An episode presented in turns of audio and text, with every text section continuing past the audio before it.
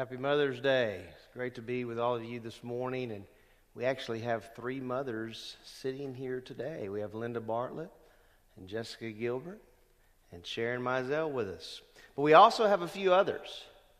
Um, I've had a few questions about why have you not included ladies when you introduce some of these uh, the last few weeks. And um, it goes back to Mama didn't raise a fool. But having said that, this morning we, and you know, honoring mothers, wanted to introduce a few of the other mothers who are with us today, as well as others. So we have with us today uh, Debbie White. Debbie, it's great you could be with us this morning. Happy Mother's Day to you. And then we also have Joan Eubanks. Joan Eubanks is with us today, and Really appreciate you uh, being here, Joan, being such a good sport. I knew using you and Debbie, I wouldn't get a black eye. So uh, happy Mother's Day to both of you. And then we have with us Kevin Landers and his son Noah. Kevin and his son uh, Noah are with us today. And then uh, one more mother that's included here, in here, but um, with her husband, Earl and Susan Dunn are with us today. And so, Earl and Susan, we're so glad you could be with us uh, this morning. And then just a few others. We have Taylor Cooper with us today. Taylor, thank you for being with us this morning. We're glad you could make it. And then we also have Andy Eubanks. This is Joan's husband. We pray for Joan, don't we? So um, we are thankful for Andy uh, being with us this morning. And finally, a very special guest we have with us today, uh, Mr. Chris Laughlin. Chris, we're thrilled you could be here today. I owe you several, so Good morning, Chris and family. It's good to be with all of you this morning. All right, as we transition uh, to the scriptures from that, um, the Lord brought my mind to um, the story of Hannah. And just two verses, but these two verses are so powerful as, as Hannah reflects on the goodness of the Lord um, in providing Samuel it just really um, ministered to me as I was reading back through this. In chapter 1, verses 27 and 28, I want you to listen to the words of, of uh, Scripture. Listen to this. For this boy I prayed, Hannah said. For this boy I prayed and asked the and excuse me and the lord has given me my petition which i asked of him so I have also dedicated him to the Lord. That's, that's a little phrase there that probably needs um, some thought for mothers. Um, dedicating your children to the Lord. Um, that's not a simple thing because you're, in essence, saying, Lord, um, they're yours. They're yours. And while they are gifts from the Lord, children are, for a mother, I always tell uh, young people when I'm counseling them in premarital counseling, we get to the topic of children. I always tell the, the fathers to be, hopefully in the future, with their wife to be, that if the Lord blessed them with kids, that the fathers are nine months behind. And I think that's something that needs to be thought through. Um, the bond that goes on between a mother and her child while the child's in her womb, I mean, that's special. There's no father that can identify with that. And so, just to think about that whole issue of dedicating your children to the Lord, that's not just for mothers, that's also for fathers. Fathers need to dedicate their children to the Lord. So she said, For this boy I prayed, and the Lord has given me my petition which I asked of him. So I have also dedicated him to the Lord. And look at this as long as he lives, he is dedicated to the Lord.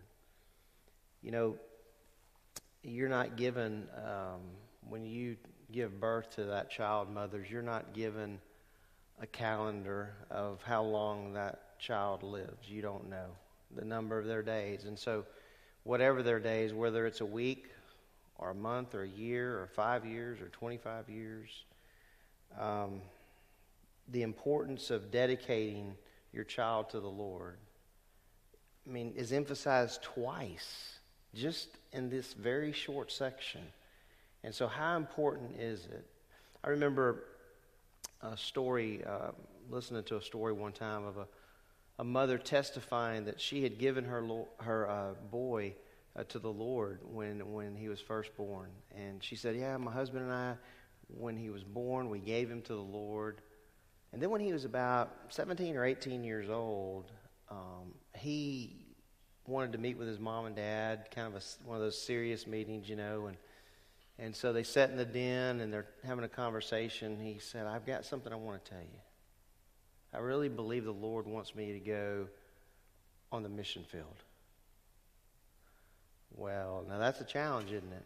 Because remember what is said here I've also dedicated, dedicated him to the Lord as long as he lives. And so there's just this mindset that no matter where the Lord leads our children, we're to release our children to the Lord and trust the Lord in that. And so I just want to say to all you mothers, happy Mother's Day. I hope you have a wonderful day. I know the Lord blessed me with a terrific mother. Uh, you'll hear more about her toward the end of the message this morning. But I thank the Lord for all you mothers and husbands uh, and children. Make sure you appreciate uh, those in your home today. All right? Let's have a word of prayer as we begin our service this morning. Father, thank you so much that we have the privilege to come this morning um, to worship you. I pray that we've prepared ourselves for this time, that um, wherever we happen to be this morning, whether here in this building or whether at home, um, wherever within the home that, that people are viewing today or listening today, I just pray that we're really prepared to, to, to worship you and that the service this morning will be all about you and all about what you've done for us all about what you do for us, all about what you will do for us. Your promises are true, and you're faithful, and we can depend on those promises. And so I just um, am so thankful that I can be here this morning. I thank you for the health that you've given me to be able to stand here today, for the health you've given all these guys that are in this room today to be able to participate um, we just thank you so much for how you're taking care of us. We anticipate in a couple of weeks being able to meet together. We're looking forward to that. And it's going to be a little different, Lord. So I, I pray that you would help us to be patient with one another and to think of others before we think of ourselves. Um, we, we're just, Lord, you've called us to a different kind of life. Uh, we, we live in a culture that is very selfish. And so for us to be selfless is that's kind of a message that doesn't make sense to a lot of folks, but Lord, that's what you've called us to. And so I pray that you would help us in that. Um, help us to be a selfless people, that um, we would, um, through our lives, uh, demonstrate that we belong to you. And I thank you for this morning. I pray that you would um, be with us now as we worship you in song and around the word, and that you would be honored in all that's done. In the name of Christ we pray. Amen.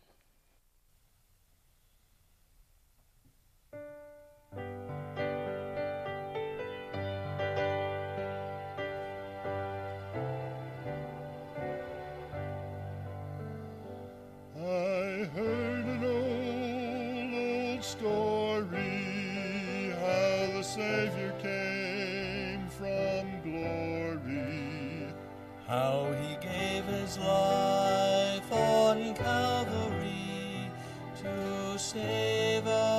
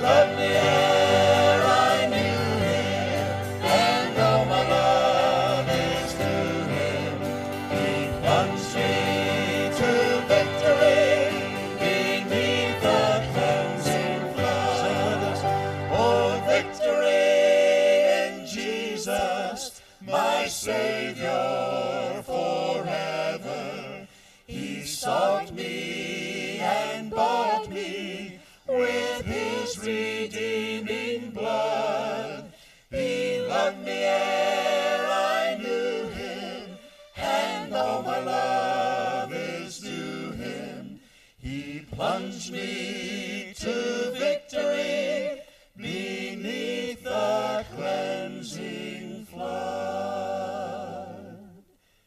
I don't know if you remember from last week, at the end of the service, uh, Thad read us, or at the end of his sermon, read us uh, the words to Victory in Jesus. And there's so many of these songs that we sing, so many of these old hymns. Uh, even if you're a hymn fan or you're not, if you'll sit there and read through some of these words, they're just tremendous.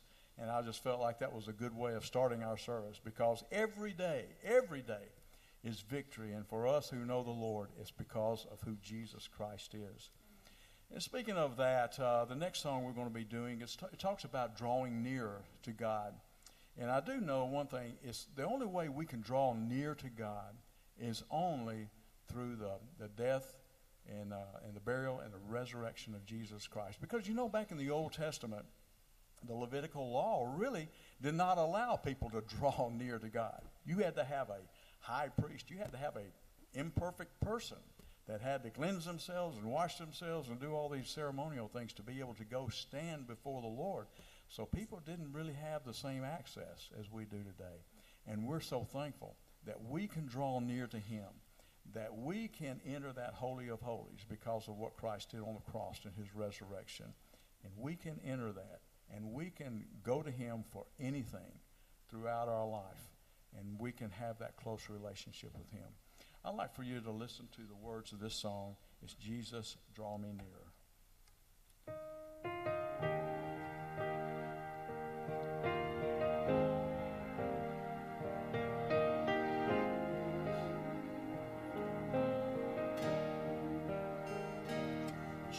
Jesus, draw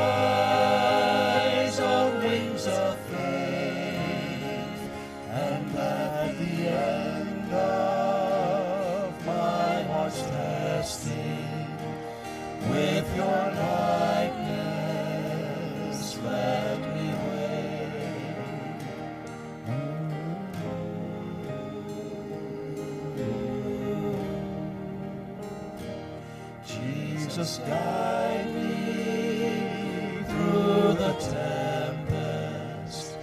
Keep my spirit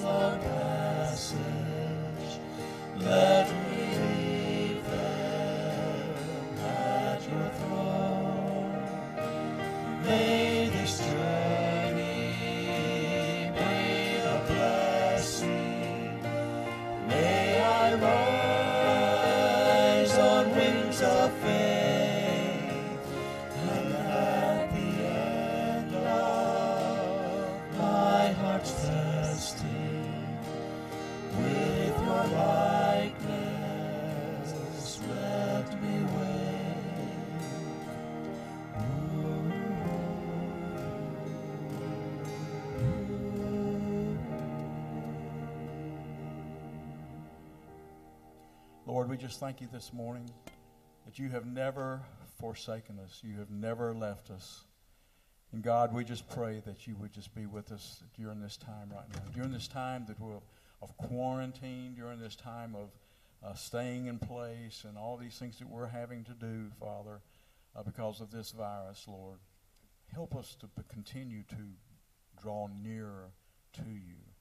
And Lord, just stay near to you. Lord, I know that this is the heart of the Christian, is to be near to you.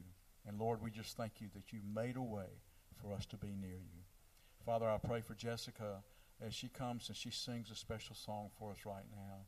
And Lord, uh, just uh, be with her and uh, help her to get the words out that she wants to sing. And as Thad comes and brings a message, Lord, just make this a special time of worship and praise for you. These things we pray in your Son, Jesus Christ's name. Amen. I recently finished this song during quarantine of all times, right? and um, it's been a long time since I wrote a song that the Lord's given me, and I wondered as I was writing this, how do you always express um, the thoughts and the meditations that the Lord has given to you? And I was talking with Linda earlier and just how much this song means to me and how much the words have honestly, most of them, especially in the verses, are parts of Scripture. And a lot of them have been etched on my heart throughout most of my life. But still, even in the midst of knowing Jesus for majority of my life and having a personal relationship with him, I still can put God in a box.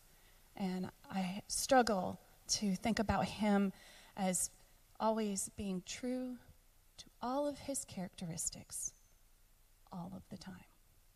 My husband preached a message years ago that reminded me that God is always true to all of his characteristics all of the time. And I started wondering, what does that mean? Because most of my life I have spent fearing God. Most of my life I have felt unworthy, and I should, right? Because He's holy and He's just. He's a God of judgment. Oh, but He's more than that. At the same time, He's still the God of grace. He cannot deny who He is. He's still the God of mercy. He never changes. Even when my circumstances change, He's still good. Even when I feel alone, He's still there. He never leaves me nor forsakes me. And when all this world around us exposes who we really are, He sees us. There's a verse in Genesis where Hagar is outcasted and she's claiming that He is the God who sees. So I pray that this song is a blessing to you. As a friend reminded me that words and music can heal us, but it's really a heart of worship. So I invite you to worship with me this morning.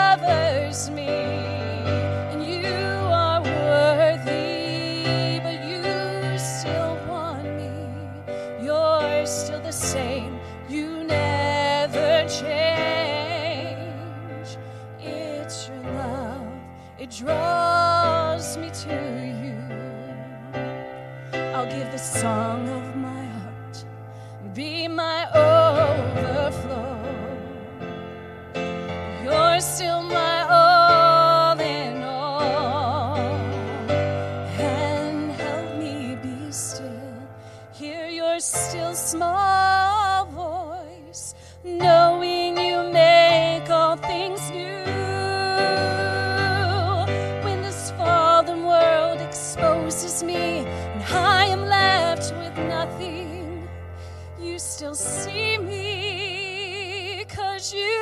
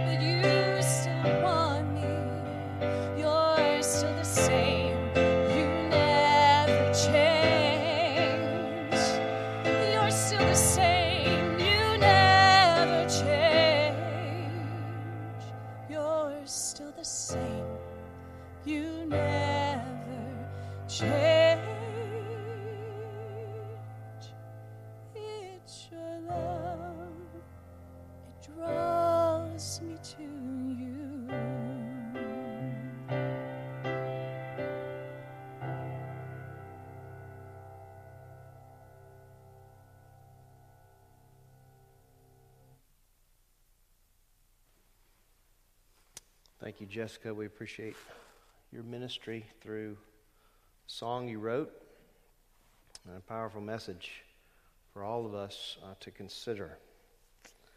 All right, well, to this point, we've had fried bologna, we've had pimento cheese with the bacon, So for today, Mother's Day, my suggestion to you would be that the children, along with the husbands, if available, cook for the moms today.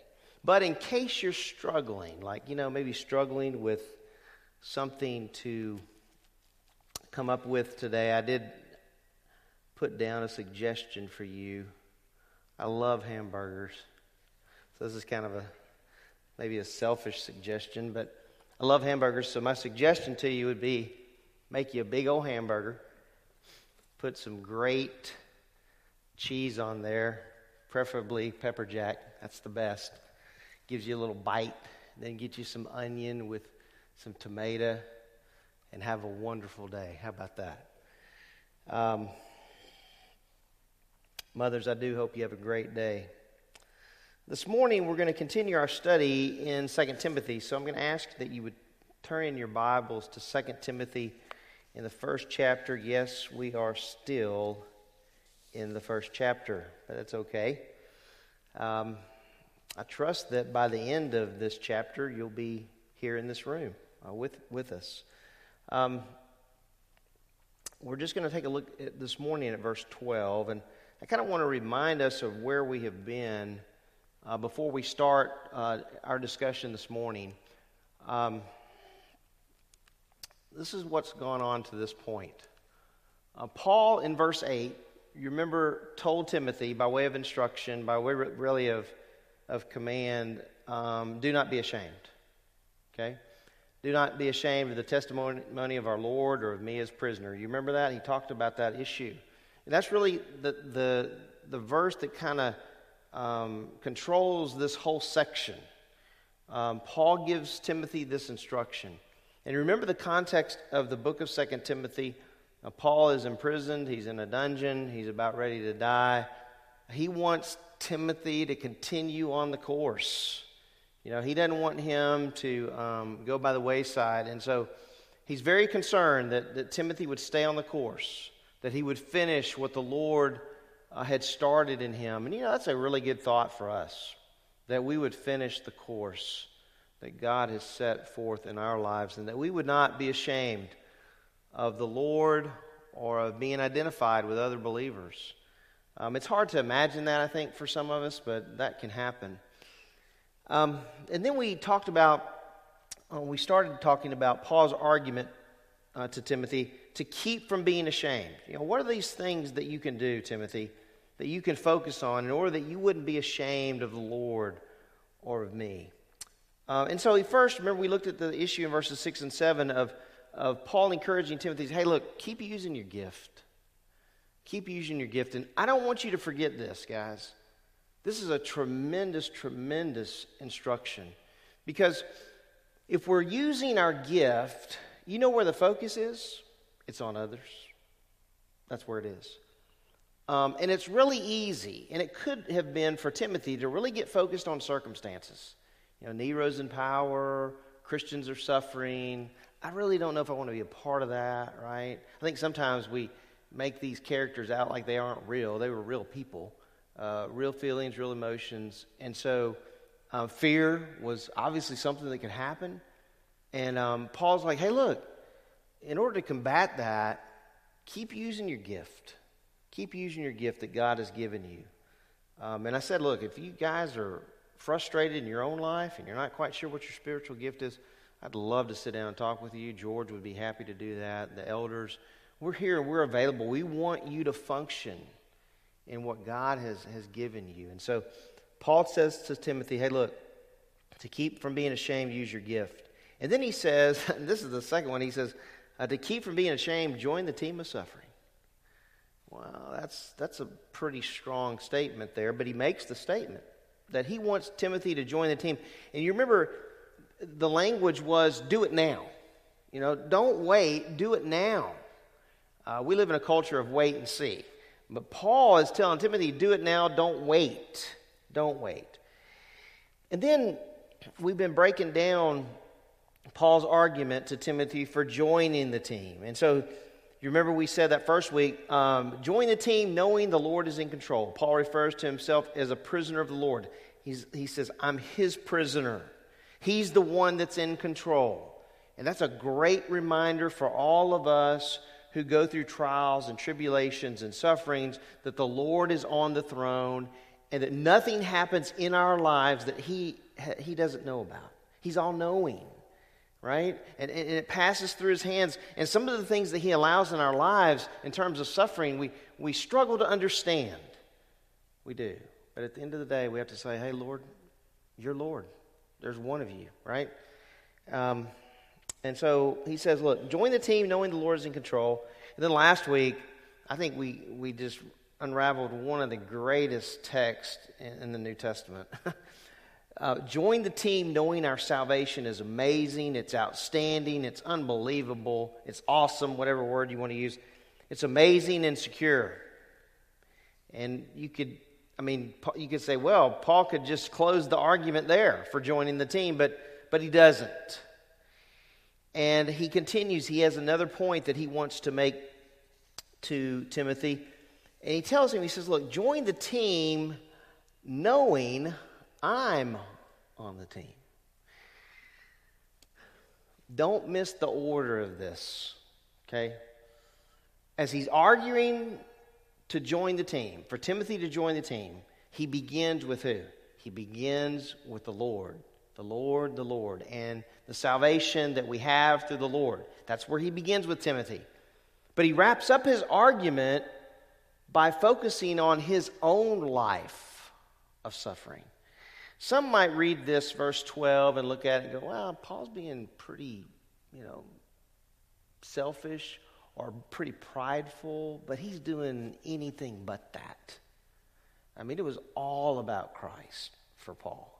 If I'm going to boast, I'm going to boast in the Lord, right? I mean, that was Paul's theme. But there are some that might look at this verse and look at the personal pronouns. I mean, how many times does he use the word I in here versus just the verses before? And a person can get caught up with thinking, well, you know, Paul's trying to, to put himself really high on a pedestal. But when you look at it, that's not what Paul's doing at all. In fact, again, he's continuing to focus on the Lord, which is right which is right. Um, so let's read verse 12 together. Look in your Bibles what it says. He says, For this reason I also suffer these things, but I am, but I am not ashamed, for I know whom I have believed, and I am convinced that he is able to guard what I have entrusted to him until that day. All right, so let's break it down together. Um, let's look at this verse uh, together. Uh, Paul, as he as he argues this point, uh, informs Timothy that as a member of the team, first of all, he says, Timothy, I'm suffering. Notice the first part of that verse. For this reason, I also suffer these things. And so immediately any good student says, What reason? You know, what reason? Well, Paul has just talked about that in the previous verses. For the reason that I am attached to the gospel of Christ, for the reason that I am a preacher, for the reason I am an apostle, for the reason I am a teacher of the gospel. That's why I'm suffering. You know, interestingly, um, you can see it there in your text. Paul doesn't use the past tense, does he? What does he say? I suffer these things. He uses it present tense. Present tense meaning, hey, Timothy, as I'm penning these words in a dungeon, I'm suffering. I'm suffering for the gospel, the gospel of Jesus Christ. Um, you know, you think about the suffering that goes on around the world today for the gospel, and you have some that are martyred, right? All the way to being martyred for their faith. Um, then you just have persecution. I don't know in the United States how much we could say we suffer for the gospel, but as I was thinking about it this week, I think there are two things going on. First of all, um, I think we're kind of being singled out, right? I think that's going on. I think there's a little bit of isolation. We might want to use that word. isolation of Christians, and with isolation comes persecution. Okay, that's going to happen. I don't think it's like this full fledged thing going on yet, but, but you have isolation that takes place. And you do have at times verbal persecution for your faith. Physical persecution, um, I don't know that that's arrived so much on the scene here, but I think it's coming. I think it's right around the corner, especially you look at the events of what, what's going on in our world today. Um, you can see how God's plans just unfolding. And I think it's really going to mean something. Not that it doesn't now, but I think it's really going to mean something for someone to say these words I stand on the gospel of Jesus Christ. I mean, that's what was going on here in Paul and Timothy's world. Um, and that's why the Apostle Paul was suffering. So I got to thinking about it, and I was like, okay, well, what was Paul's attitude in his suffering? You know, it's one thing to say, hey, look, those folks over there are suffering, and these folks over there are suffering, and this little group over here is suffering. But how's that attitude? I don't know. The Lord just brought me to that. So when He brings me to it, I got to bring you to it, right? You're part of that. Well, um, there's a verse in Colossians that I think really kind of summarizes Paul's attitude. This letter to, to the church at Colossae was written about two to four years before uh, the letter of Second Timothy. But I want you to notice um, the attitude of Paul. he says, Now I rejoice in my sufferings. I mean, you almost have to read that five or six times to go, huh? Now I rejoice in my sufferings. All of us have had a toothache at one time or another. And we probably have labeled that suffering. It's obviously not suffering for the gospel, but we can be suffering with a toothache. You know what Paul's saying here? I rejoice in my sufferings for you as a church, for the church, for your sake.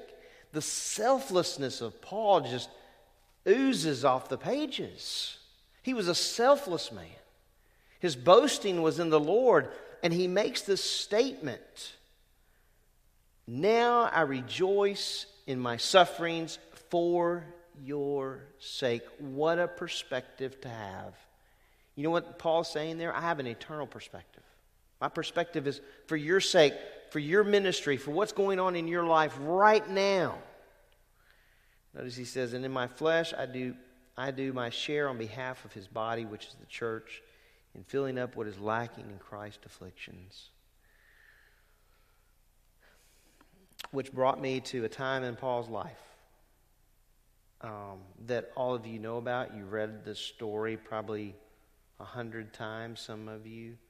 But can I encourage you to do something? Don't ever let the illustrations of Scripture um, diminish in your mind. Don't ever go, well, I've already read all that. That happens to Christians, by the way. I've read that, I've studied that. You know, how important is that? But I think in the context of what Paul's talking about here, with Timothy and, and thinking about our own lives that we don't know what's around the corner. How many times do I need to remind all of us of that? We don't know what's around the corner, but we know who's around the corner. In Acts 16, you remember the story of Paul and Silas? Do you remember in Acts 16 that Paul and Silas were stretched in the, in the torturous stocks and beaten with rods? They were isolated and they were persecuted. And they were put in jail. And you remember what took place. Right? The earthquake comes. And yet, amid all the persecution, all the suffering that was going on in their life, and this is just an amazing thought to me. Because I'm not sure I've ever rejoiced with a toothache. But here these guys are beaten with rods, and it, the Bible tells us about midnight they're singing praises to the Lord. That's just an amazing thought. Um, it's remarkable. Well, that was Paul's attitude. What about our attitude? Is it something we should think about? I, I think so. So I wanted to share these things with you. Um, look at what Peter encourages I've entitled The Believer's Expected and Extraordinary Attitude in Suffering. Um, he writes to a group of people who are already suffering for the gospel of Christ. They're already suffering. And notice what he says. And the, the, some of these things we really need to underscore in our minds, and we need to teach them to our children. We need to teach them to our kids. There is a cost for following Christ. Um, Peter says, Beloved, do not be surprised at the fiery ordeal or trial among you. Don't be surprised. Um, we've lived so uh, comfortably in the United States. COVID's taken us by surprise. What's next? What if it is truly persecution of the church? We don't need to be surprised because it's coming. It's already exists in other countries. And you can see how it's just setting up. But Peter says, look, don't be surprised. And then he says, which comes upon you for your testing. in other words, the Lord allows these things. And we always talk about growing in the grace and the knowledge of the Lord, and part of that is through suffering, is through trials, is through testings. Notice he says, as though some strange thing were happening to you. I mean, it just goes with it. The godly in Christ Jesus will what? They'll be persecuted, they'll suffer. But to the degree that you share the sufferings of Christ, I love this language, keep on. You know what that means? They were doing it. Keep on doing it. Keep on rejoicing. That's crazy. I mean, imagine preaching this message to a bunch of pagans. They would think we were outside our minds to have this kind of attitude. But Peter says to these guys who are already suffering, keep on rejoicing, so that also at the revelation of his glory you may rejoice with exultation. I read a story this past week about the founder of Voice of the Martyrs, whose name I cannot pronounce. Look it up this afternoon. See if you can pronounce it. You're going to want to say Richard. It's not Richard, it's Rahard. And it's like Rumbrand. I mean, I can't even say it. You're going to go Rumbrand, but that's not it. He's Romanian. And in the year 1948, on a Sunday while at church, he was kidnapped by the communists. I was just going to focus on one statement he made, but I was like, yeah, let's throw it all in there. Because it reflects his attitude about suffering in general and kind of how that looks. He said, he said this um, after being taken. He said, I knew that even in the van of the secret police, I am in the hands of the Almighty God. Ooh, man, I preach. I'm in the hands of the Almighty God, and this gave quiet to my heart. And then he went on to write something that is phenomenal. You know, we've just looked at the issue of rejoicing in suffering, but here's another element to that. He wrote this hate the evil systems. Hate the evil systems, but love your persecutors.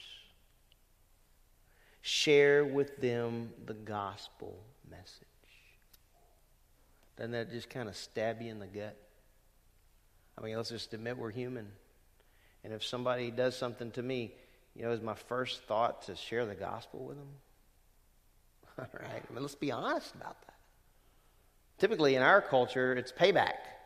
They did this to me, I'm doing that to them. But but the language of Scripture is just completely different. Pray for those that persecute you. What? Well, he took the gospel pretty serious, didn't he?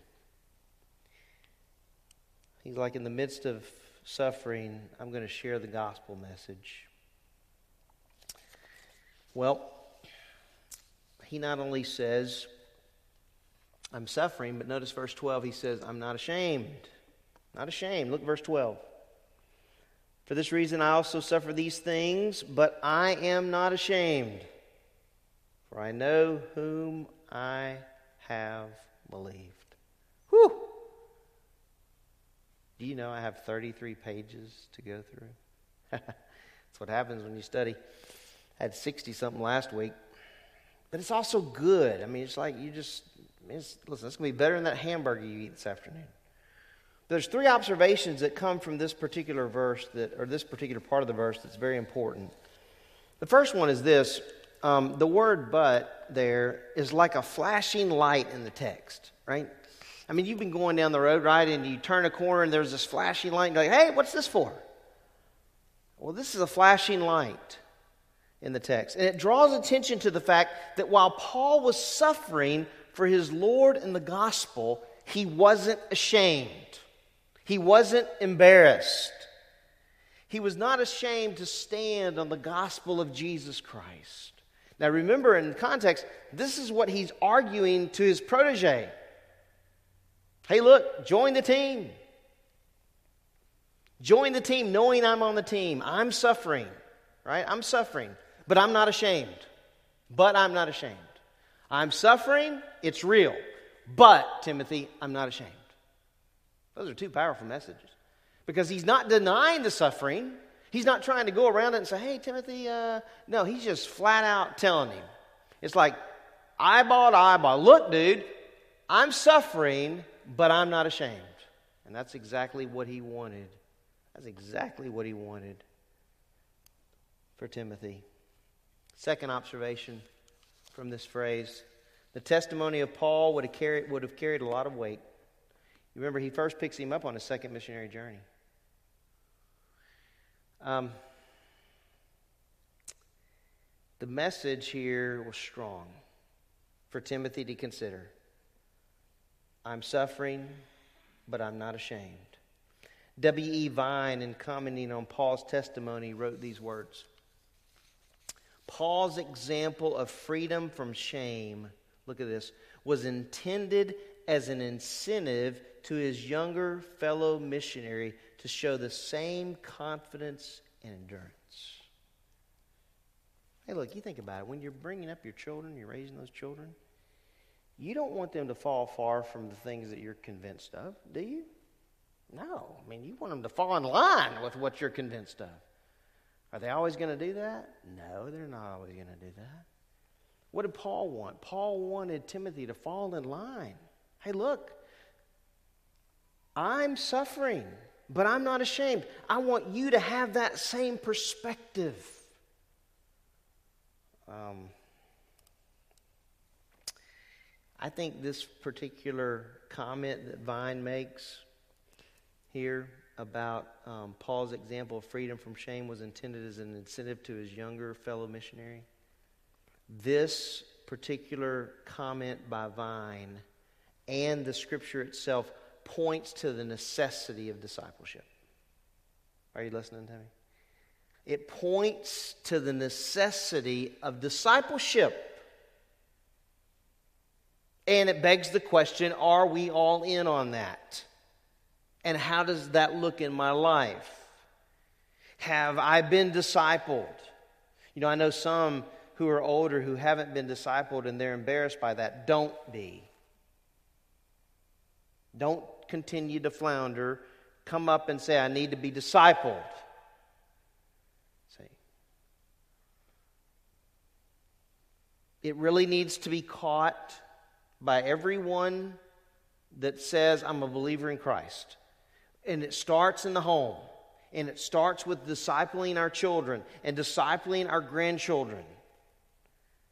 You know, it's Mother's Day, and, and um, we think about our children and the blessings that God has given us in our children.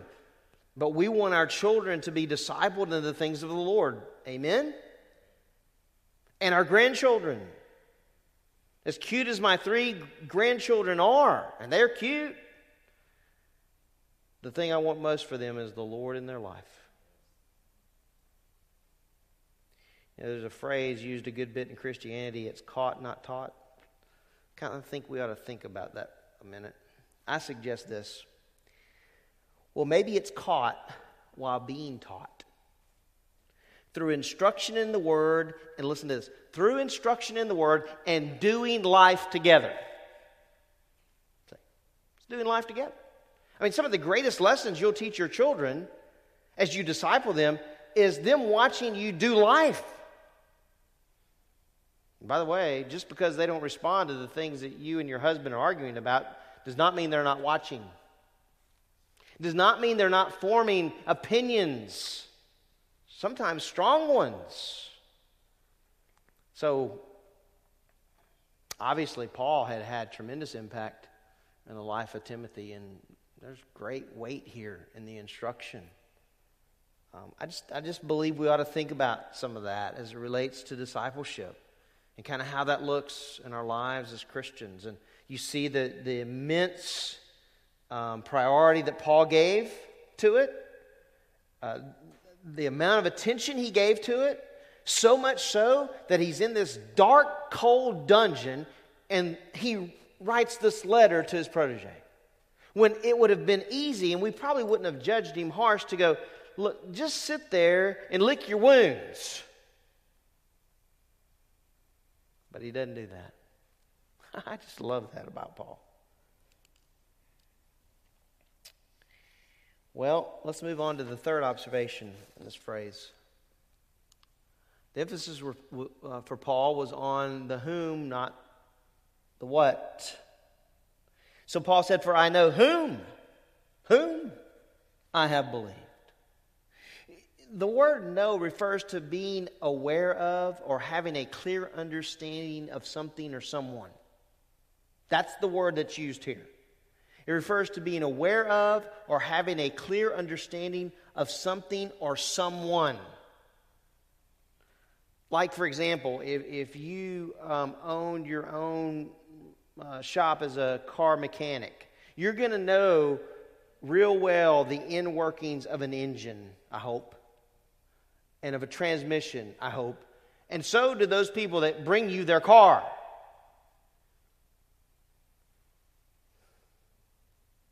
You know, in this statement, what Paul's saying? I have a personal knowledge of a person. His focus is not on the what, it's on the whom. I have a personal knowledge of a person named Jesus Christ. You know what you ought to do? Give yourself a test.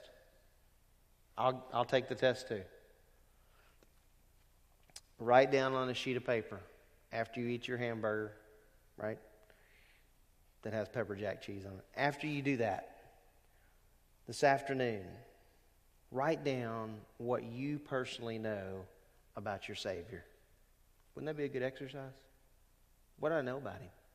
I if we're going to teach our children, right, about Him, I need to be able to, well, what about them, Him do I want them to know? I have to know it myself. That's why Paul, I think in this, in this text here, he's not focusing on himself, he's focusing on the Lord. Because that's exactly where Paul wanted Timothy's mind to be.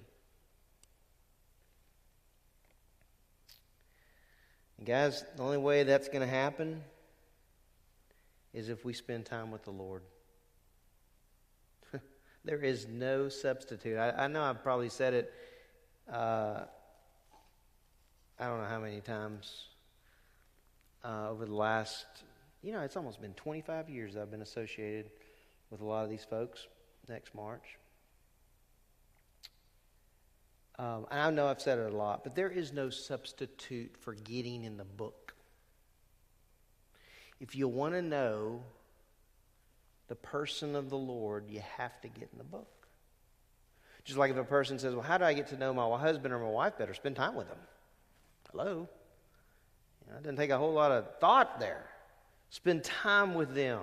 So if I'm going to get to know the person of the Lord, I need to spend time with him. The verb have believed in this phrase refers to accepting something as genuine or real. Paul's saying here, I have believed and I continue to believe. Paul's trust was in Christ alone. Wayne Barber writes this. In using the perfect tense, Paul is saying, I first trusted Jesus on the road to Damascus. You all remember that wonderful testimony. But look what he's saying to Timothy. And I still trust him. Right? I still trust him. For I know whom I have believed. I still trust him. In this cold, dark dungeon, with my life on earth coming to a close, I still trust him. That's good stuff. Because, look, death is real. We don't know how that's going to come about. We don't know how that's going to happen in our lives. Maybe the Lord will come back first. I know that's what I'm praying for. Lord, please come back, right? I mean, Paul was thinking he was going to be a part of that. But Lord, please come back. But if you don't, you know what all it is for the believer? They shut their eyes and sleep, and immediately they're with the, pre- with the Lord forever. Immediately. But we don't know how that's going to happen. We don't know. So, how will the Lord find us? You've heard that question before. Will He find us trusting? I hope so. Sure want him, I sure want that to be the case in my life. So I had to ask this question. Um, when I ask myself questions, then I have to answer them, and then I just keep adding to the PowerPoint. Um, so here's the question What does knowing and trusting Christ look like in a person's life? Here you go. It means consistently fellowshipping with the Lord. Consistently fellowshipping with the Lord. And this would include some things that are really practical that, that all of us can, can think through and kind of measure. How does this look in our lives? This would include reading, studying, meditating on the Word. I'll give you some verses here. Before I do that, my mom was my spiritual hero. I mean, she just was. Um, she was just unbelievable. The way she lived her Christian life. I mean, she was a walking testimony for the Lord. You know, that's a blessing that I don't take for granted because there's a lot of homes where moms haven't been that. Um, but I can look back and I can just say, man, Lord, thank you so much for those times that I witnessed my mom sitting on the end of the couch, opening her, her Bible and reading and studying. Where I witnessed my mom sitting on the end of the couch or in her chair, just, just praying. Um, thank you, Lord. So, for us, consistently fellowshipping with the Lord would involve reading the Word. I put this one in here on purpose. Until I come give attention, Paul told Timothy, to the public reading of Scripture, to exhortation and teaching. You're like, okay, hold on a second. That I thought you were talking about me reading the Word. I am. But I'm also talking about you being exposed to the Word being read. Can you imagine this? That there are churches out there where the Word of God is not read on a Sunday morning. Can you imagine that? I can't imagine that. But if you're going to be exposed to the reading of Scripture beyond your own home, then you need to be in a place where the Scriptures are lifted high. And then what does that point to? The importance of what? Being together. Being together. I know you're looking forward to it. A couple of weeks. I'm looking forward to it. It's going to be different. The Lord will give us grace to make it through. But not only reading, studying, studying, studying the scriptures. How many of you do that? You study the scriptures. And Paul told Timothy to rightly divide the word of truth. I wrote down, be willing to sweat. My middle son, when he played baseball, he was a good baseball player. He would often come home when he was in high school and even in college, when he was in the, here in the summer times. He would often come home and his hands would be bleeding from hitting so much. He was committed to his craft, and he was good at it. Can I encourage the teachers out there, real quick? I don't care if you're teaching these little munchkins that are three or teaching the big munchkins that are 73. Study the Word. Give them the book. Give them the book. One of my favorite teachers in college was Rick Oglesby. He just he had a desire to, to know the word. And he just, man, he just, I can say this, he passed it on to me. He did. Oftentimes he'd just break out, throw some verses down, and say, hey, men, what does it say? We're like, what do you mean? What does it say? you know, we were learning.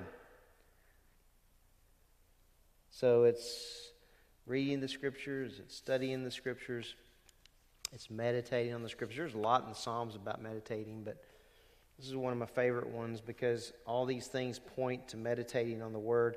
Finally, brethren, whatever is true, whatever is honorable, whatever is right, whatever is pure, whatever is lovely, whatever is of good repute, if there is any excellence, if anything worthy of praise.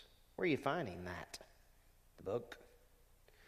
Meditate, dwell on these things. This is what we should not do. Be so consumed with what's going on in our world right now, which maybe you're as sick of it as I am, that you've turned your attention to meditating on the book.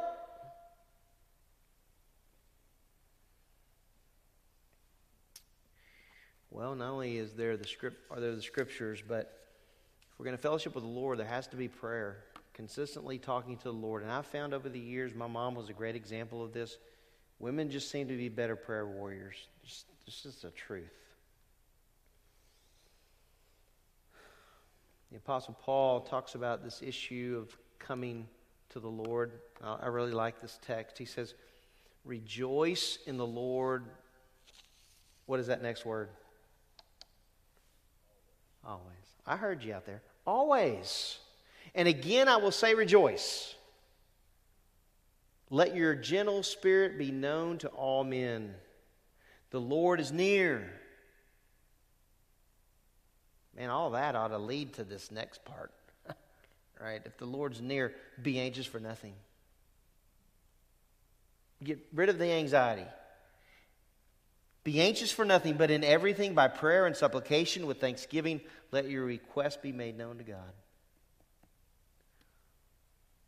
And I always tell people if you if you want verse 7, you have to do verse 6.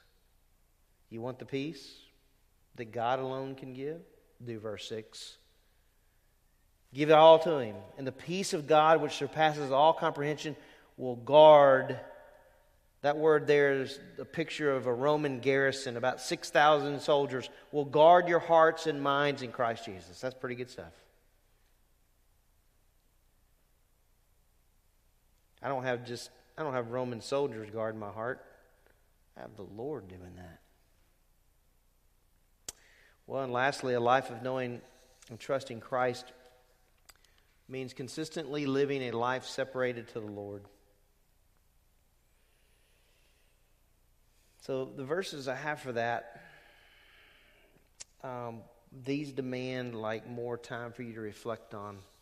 We don't have time to talk about them this morning, but really you need to think through these because Paul, in writing to the Corinthian church, reminded them, therefore, we also have as our ambition, whether at home or absent, to be pleasing to Him.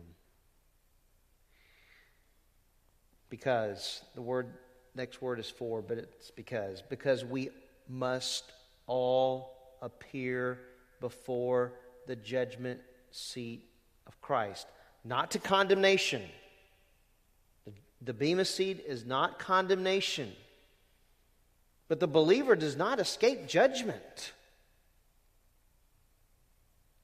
We'll get more into that as we get into the last part of chapter 4.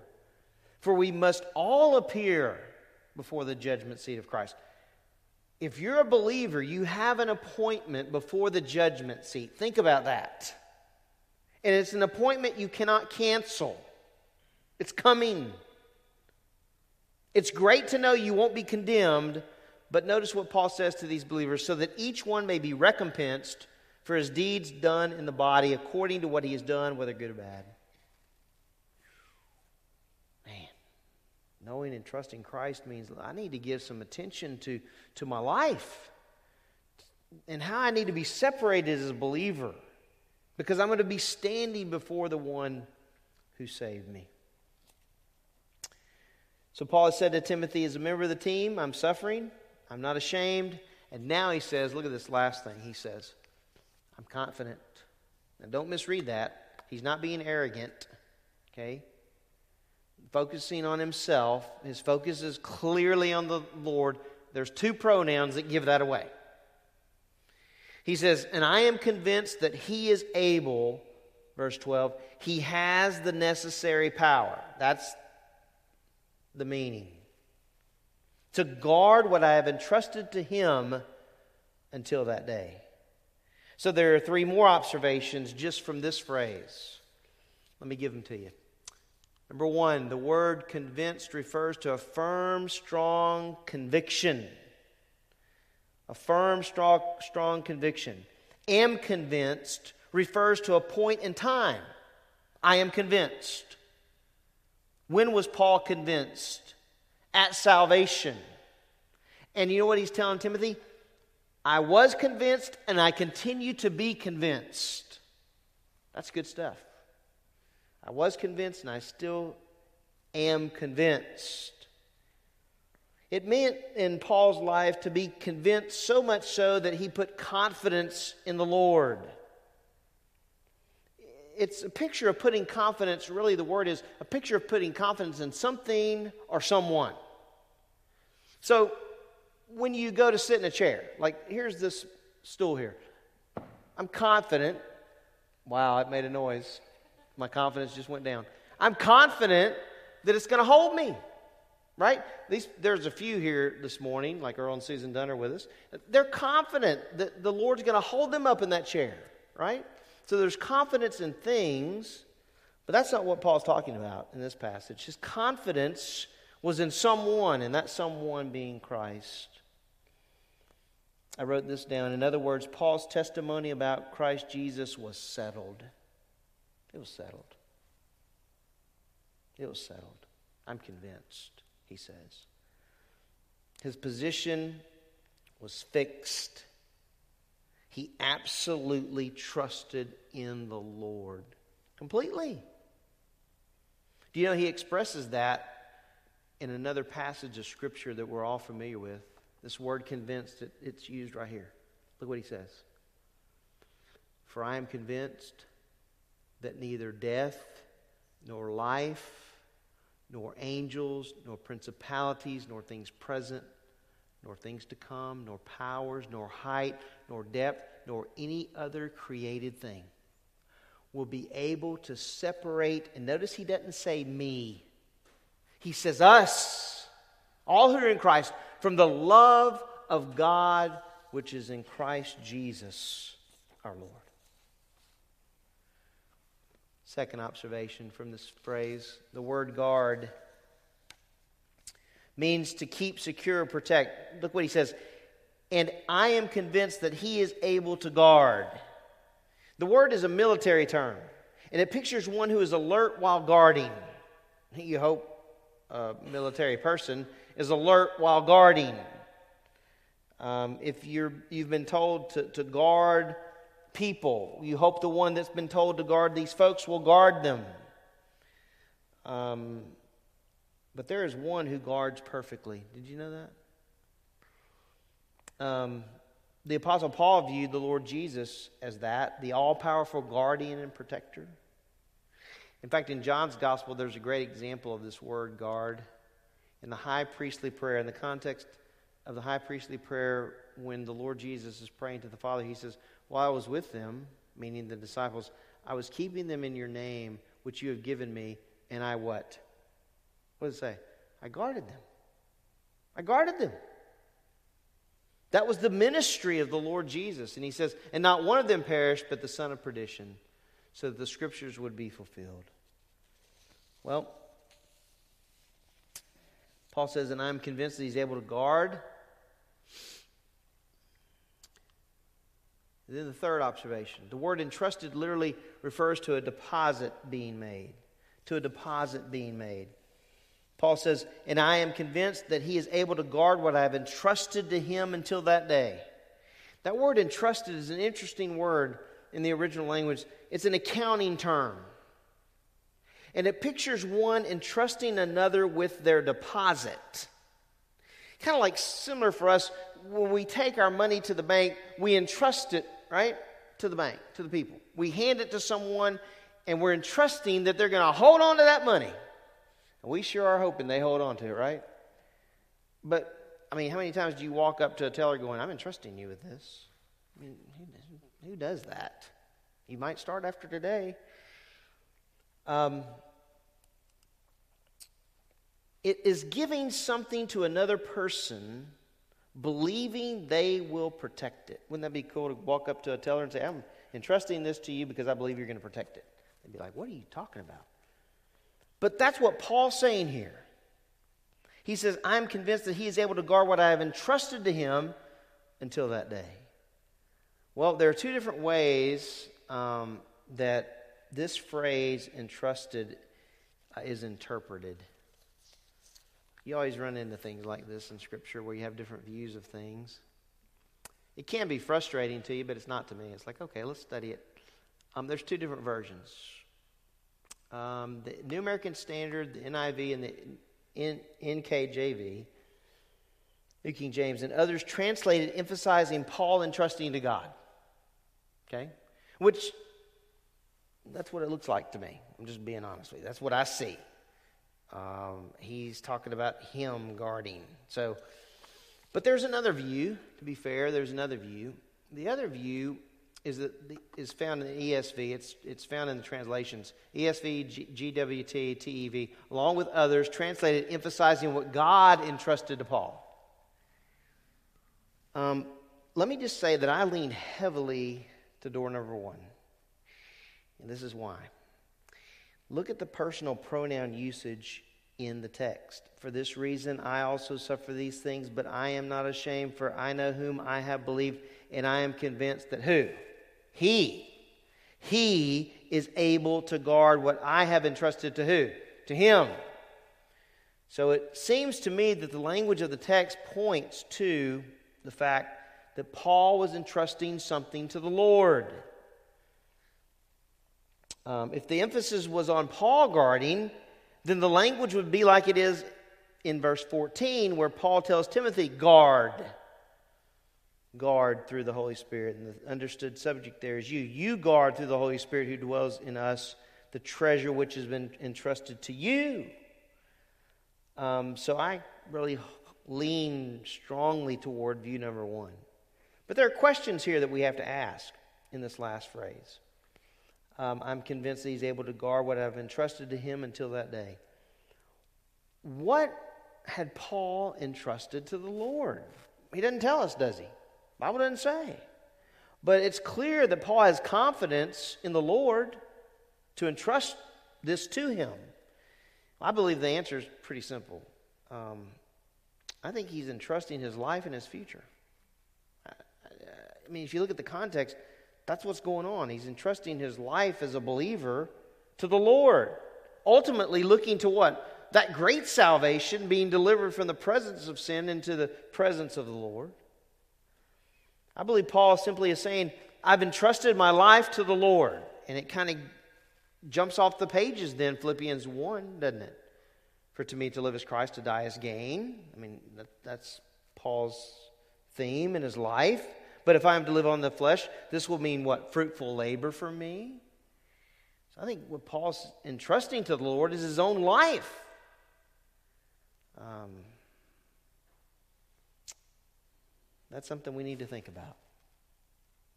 Trusting our life to the Lord. And then finally, this morning, the second question What day is Paul referring to in this verse? Look what it says at the end of the verse. What I have entrusted to him until that day. What day? Well, there are two other times where this phrase is used in this book. And we're going to give attention to it more when we come to those verses, especially when we get to chapter 4. But the day that Paul, I believe, is referring to, and most theologians would say is true, is that Paul is looking to the day of the appearing of the Lord, to being in the presence of the Lord, but they even go beyond that. Um, which I think 118 and, and 4 8 kind of allude to. And that is not only the day, the appearing of the Lord, being in the presence of the Lord, but what happens after that point? When the Lord takes his church, what happens at that point? Well, judgment does. Judgment in heaven and judgment on earth. Because it's interesting in verse 18, in terms of um, Onesiphorus, he says, The Lord grant, mercy, grant him to find mercy from the Lord on that day. So obviously, there's a lot in that phrase. And we want to pay attention to it. We're going to talk about it. But the Apostle Paul was extremely confident in that day that the Lord would come and that there would be judgment because he writes about it, not just in this passage, but in other passages, which we will allude to as we come uh, to chapter 4. And so the Apostle Paul is clearly, clearly entrusting his life, not only then, but the future to the Lord. And that's exactly what he wants for Timothy. He wants Timothy, hey, Timothy, entrust your life to the Lord, give it to him. Um, I want to close with three questions this morning. All right, there's three questions for you to consider. And then we'll be done, and you can go cook your meal. And the ones that are in the room here are expecting the meal to be done when they get home, all right? So here's the questions for us to consider this morning from verse 12. Have we all joined the team of suffering for the gospel? Probably have to think about that one a good bit. Secondly, what does knowing and trusting Christ look like in your life? How does that look right now? And then finally, the third question have we entrusted our life to the Lord? I want to close this morning um, telling you about my mom, just real briefly. Um, I grew up in a, a Navy family. We moved around a lot whenever I was young. Um, my mom married a military man, and uh, we started out in San Diego, California. I was born in San Diego, California, on October 9th, 1964. You know, when you're scrolling down to, to, to fill out information, you have to go a long way down now to 1964. And then we moved from there and we lived in San Francisco for a few months. And then we moved all the way across the country to Newport, Rhode Island. And then we moved to Lake Charles, Louisiana, which is another story in itself. Uh, my dad had to choose from Kansas City, Miami, and Lake Charles, and he picked Lake Charles. Right in the middle of Cajun country, you know. A lot of good food, though. But I remember as a young boy growing up in southwest Louisiana where the majority of the people are Roman Catholic where hearing the gospel is kind of sparse. I remember the commitment my mom made, not only to myself and my sister, but the commitment she made to the children in the neighborhood. When we were young, we had five day clubs. I don't know if you guys are familiar with, with that concept, but, but what it is is, is you have um, clubs at your a club at your house, and children come from the neighborhood, and the gospel is shared. And I remember my mom over and over again. Every summer we'd have five day clubs, backyard Bible club, whatever you want to call it. These kids would come, and we'd have a good time doing a lot of different things.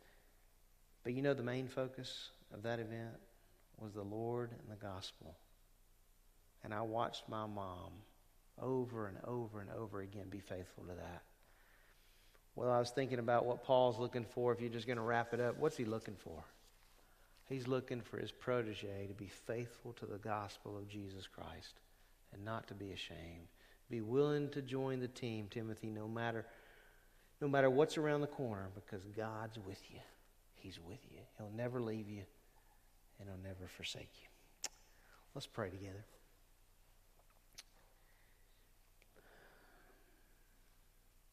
Lord, there's so much here in your word. I mean, I could just spend all day talking about you. Um, there's so much for us to consider. There was much for Timothy to consider as Paul penned these words. Um, but it's very, very evident that Paul's trust was in you. He not only preached it, but he lived it. And Lord, he didn't have an easy life as we would look at it. There was a lot of suffering that went on in his life. And yet he remained faithful to the end. Help us not to look at these folks like they didn't really exist or they're kind of superhuman. They were just humans. but the difference, I think, in them, from what I can see in just studying your word, is that they were really convinced of you. And that marked everything they did and didn't do. And so I pray that we would be really convinced of you each day. That it wouldn't just be a time we could point back to in the past of, oh, I was convinced of Christ when I first got saved, but haven't thought much, much about that since. Help us to be men and women who um, consider heavily what you've done for us, Lord. And as we close today, I just want to thank you for our moms. I want to thank you that my mom is with you right now. She's in your presence. And Lord, we, um, we just want to thank you for every mom out there today. And I pray for them, Lord. I pray that you would help them to stay close to you, to continue to grow in the grace and knowledge of you. And um, I just pray for their protection. It's a different time for moms to be bringing up kids and a lot to consider. I just, I just pray that they would stay close to you. And Lord, I pray for the older moms that they would be good testimonies um, to the ones that are younger. And Lord, just help us all to, to walk with you this week if we know you. And uh, Lord, if there's some watching that don't know you, I pray that today could even be that day of salvation for them and trusting in Jesus Christ and Him alone for salvation. All these things I pray in the name of Christ. Amen.